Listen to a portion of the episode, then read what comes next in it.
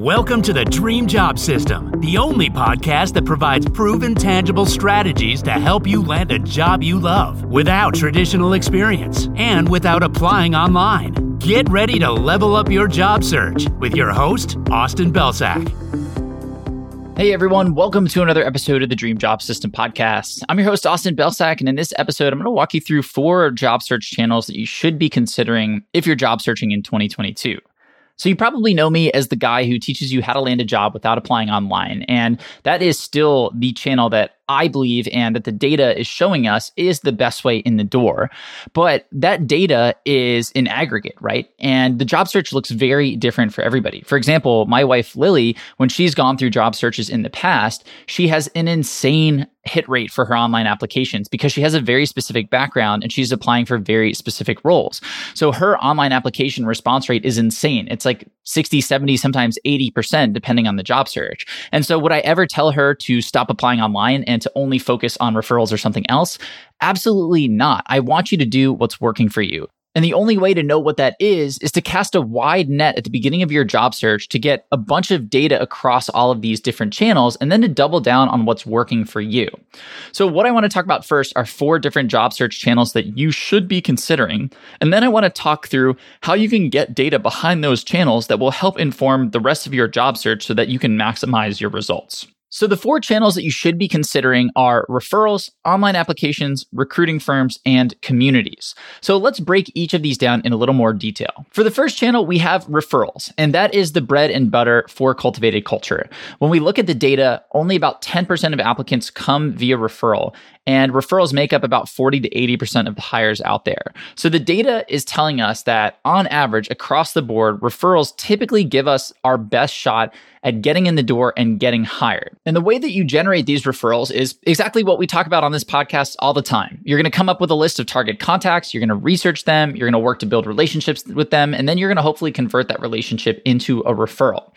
So again, the data both in aggregate and with all the clients that we work with shows that this is typically the most effective channel across the board, but there are three other channels that you should be trying at the beginning of your job search in order to cast a wide net and have a holistic view of what the data looks like for you and your individual job search. The second channel that you should consider are online applications. So, as I mentioned with my wife, there are some people out there who have really, really high hit rates with online applications. Sometimes the reason for that is very obvious. You have a very specific background, you're targeting very specific roles. Other times it's not so obvious. You just throw applications out there and you get a really high hit rate, and that feels great. And that is awesome. You should not completely ignore this channel because if you do, you're leaving a bunch of opportunities on the table. But what you want to do is allocate your time proportionally. And that's something that we're going to talk talk about in a little bit.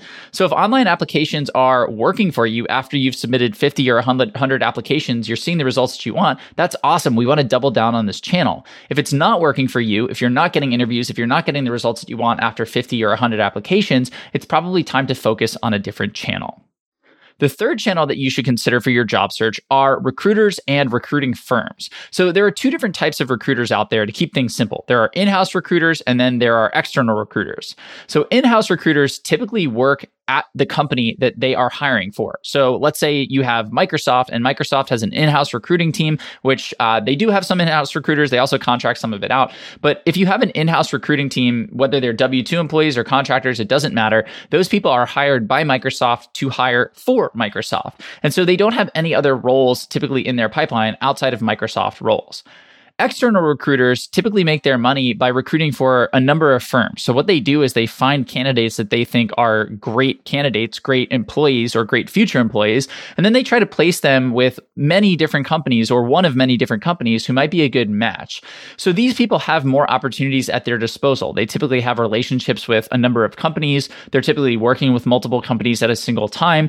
And so, you can increase your odds by increasing the volume of companies that this person can help you get in the door with with. So it's good to know what both types of recruiters do, and you can target both of them, though I would probably recommend targeting external recruiters because they have a little bit more skin in the game. They're going to get paid and they're going to get paid really well if they end up placing you at a company, whereas an in house recruiter definitely gets paid more if they place more candidates, but they're going to be paid less. Less of their salary and less of their compensation is based on these placements, whereas external recruiters typically have a very large component tied to placing candidates. So they're going to work a little bit harder on your behalf. So that's the third channel to consider. And the fourth and final channel to consider here are communities. So this could be a community of alumni, whether that's from your alma mater, your undergrad, or from some sort of boot camp or continuing education that you were a part of. Let's say you went to a boot camp at General Assembly, they have a whole alumni network.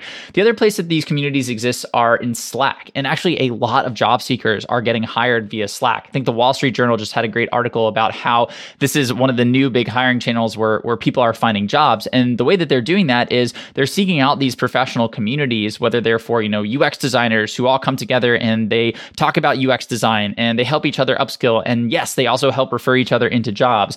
These are the types of communities that are popping up and have been popping up for a while that people are taking advantage of. So these are all things that you'll want to get involved in. You want to build relationships with people in and you want to leverage those to see if there are any opportunities out there.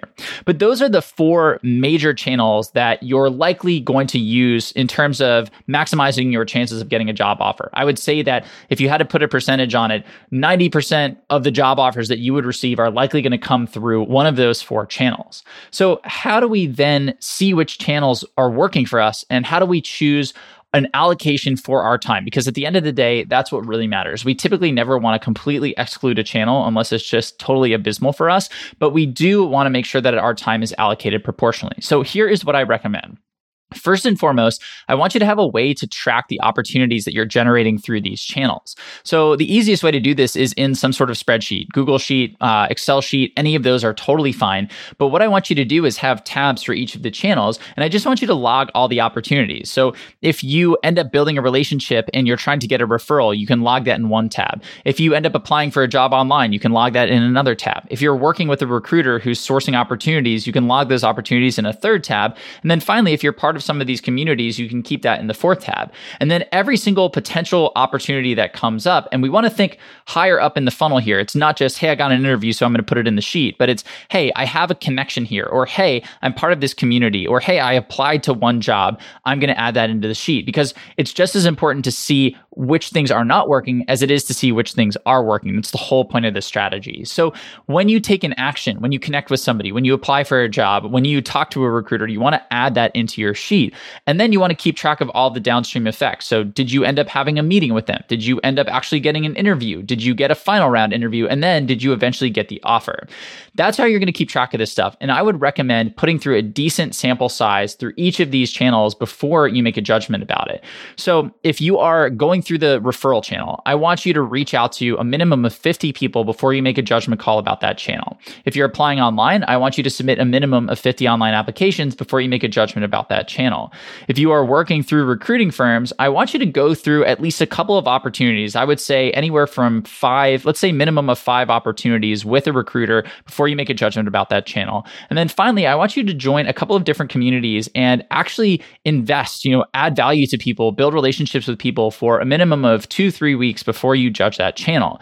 Then what you're going to do is go back and look through all of your data and you're going to see what's working and what isn't. What channel is leading to the most interviews? What channel is leading to the most final round interviews if you have that data? And then what we're going to do is take most of our time and we're going to allocate it to those channels. So, for example, let's say that referrals again are the channel that's working best for you you sent out 50 emails you've gotten replies from 10 15 people and you've ended up booking let's say eight interviews out of that.